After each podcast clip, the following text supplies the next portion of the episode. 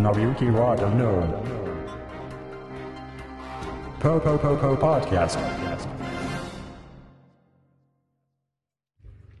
はいどうもこんにちは。和田紀之です、えー今週気になるニュースを3つほどお届けしていきたいと思います、えーまず1つ目。アップルマウンテンライオン発売から48時間後に使用率3.21%というニュースですね、えー今回はライオンの時より時よりかなり普及が早いみたいです。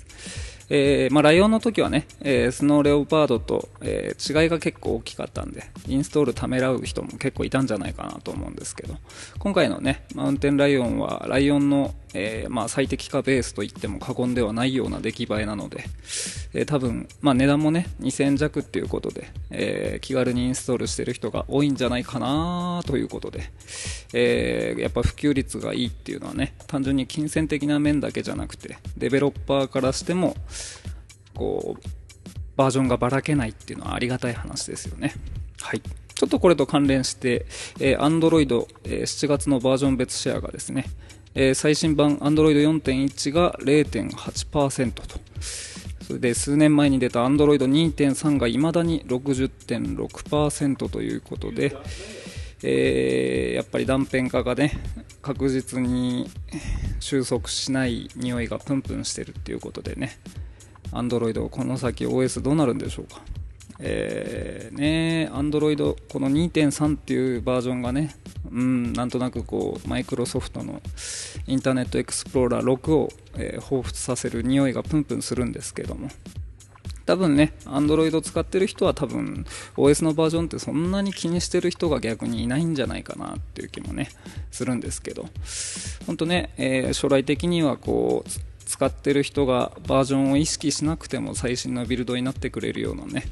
えーアーキテクチャになってってくれればいいんですけどね、っていうことで、えーまず一つ目のニュース、えー、Apple マウンテンライオン発売から48時間で3.21%というニュースでした。はい。はい、次は、これです。えー現金お断りのサウンドイッチ店、サンフランシスコにオープンということでね。えーサンフランシスコは結構モバイル決済っていうのが普及してる地域らしいんですけど、えー Google ウォレットだとか、スクエアっていうようなモバイル決済メインの、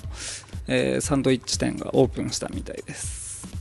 えー紙幣や硬貨は受け付けないというような話ですね。すごいですね。まあでもね、これはこう、私がちっちゃい頃思い描いた未来って、そんなにやっぱりこう、現金持ち歩くっていう未来ってあんまり思い描いてなかったですよね。ドラえもんの世界とかでもね、なんかこう、生体認証を使って勝手にお金払えるみたいな、そんなやっぱ仕組みってこう、確実に未来だと思うんですよね。で、まあ今ね、Google ウォレットは置いといて、まあスクエア、スクエアっていうのはね、あの、ツイッター創業者が2009年に作った会社なんですけど、だとか、まあペイパルのヒアですね。そういうモバイル決済市場っていうのが確実に伸びつつあるので、まあ将来的にはね、お財布持たないで、まあ iPhone なり Android なりを持ってたら、すべての決済ができるような、そんな時代っていうのも、そうそう遠い未来の話ではないような気がするんですけどね。やっぱこのと、ここで問題になるのが日本のお財布形態とどう違うかっていう話なんですけど、日本のお財布形態ってあの、店舗側のランニングとイニシャルがめちゃめちゃ高いんですよね。なんで、そのお財布形態に対応させるための店舗側の負担っていうのが尋常じゃないっていうところが実際裏側にありましてですね。えーところがどっこいこのスクエアとかペイパルヒアっていうのは本当にそんなにイニシャルコストが全然かからないんで、普及速度的には多分すごい爆発的に普及するでしょうね。まあ、日本のお財布携帯絡みっていうのがなんであんなにぼったくってるんだっていう話もあるんですけど、ね、本当今だとあの iPad とか iPhone 自体が、えーレジスターとして使えるような、えー仕組みもありますので、まあ、今後ね、あのーまあ、そういう既得権益っていうんですかね、決済関係の既得権益をどんどんね、あの IT 企業がぶっ壊していっていただきたいんですけどね、まあ、Google ウォレットは日本に対応してないので、まあ、ペイパルヒアに期待したいところなんですけど、まあ、ソフトバンクとね組んじゃったんで日本では、えー、ちょっとペイパルヒアは期待できないかもしれないねっていう話でね。まあ、本当スクエアがね日本に来てくれれば一番いいと思うんですけどということで。とりあえず、えー、現金お断りのサウンドイッチ店がオープンということでね、えー、ちょっと未来を感じるニュースでした。はい、はい、次3つ目。Amazon モバイル版アプリケーションをリニューアルというニュースですね。やっぱねこうブラウザベースっていうのは汎用性は確かに高いんですけどやっぱりねあのネイティブアプリケーションに勝てるかって言ったら絶対勝てないっていうのが僕の持論というか見解というか。なのでやっぱりこうユーザビリティなりユーザーエクスペリエンスなりを求めていくと最終的にネイティブアプリケーションになっていくんじゃないかなと。まあ逆にね今 Facebook の iPhone アプリがクソみそに叩かれてますけどまあ、それはね、ウェブ発の企業だから逆にネイティブのアプリケーションの作り方が分かってないっていうところなのかもしれないんで、やっぱ最終的に本当に品質を求めていくとですね、やっぱ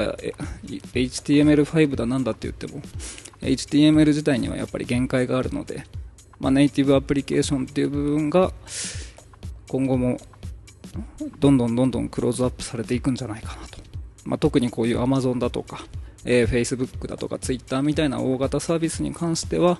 えー、ブラウザベースで使うより絶対アプリベースで使った方がいい時代っていうのはもう来てますんで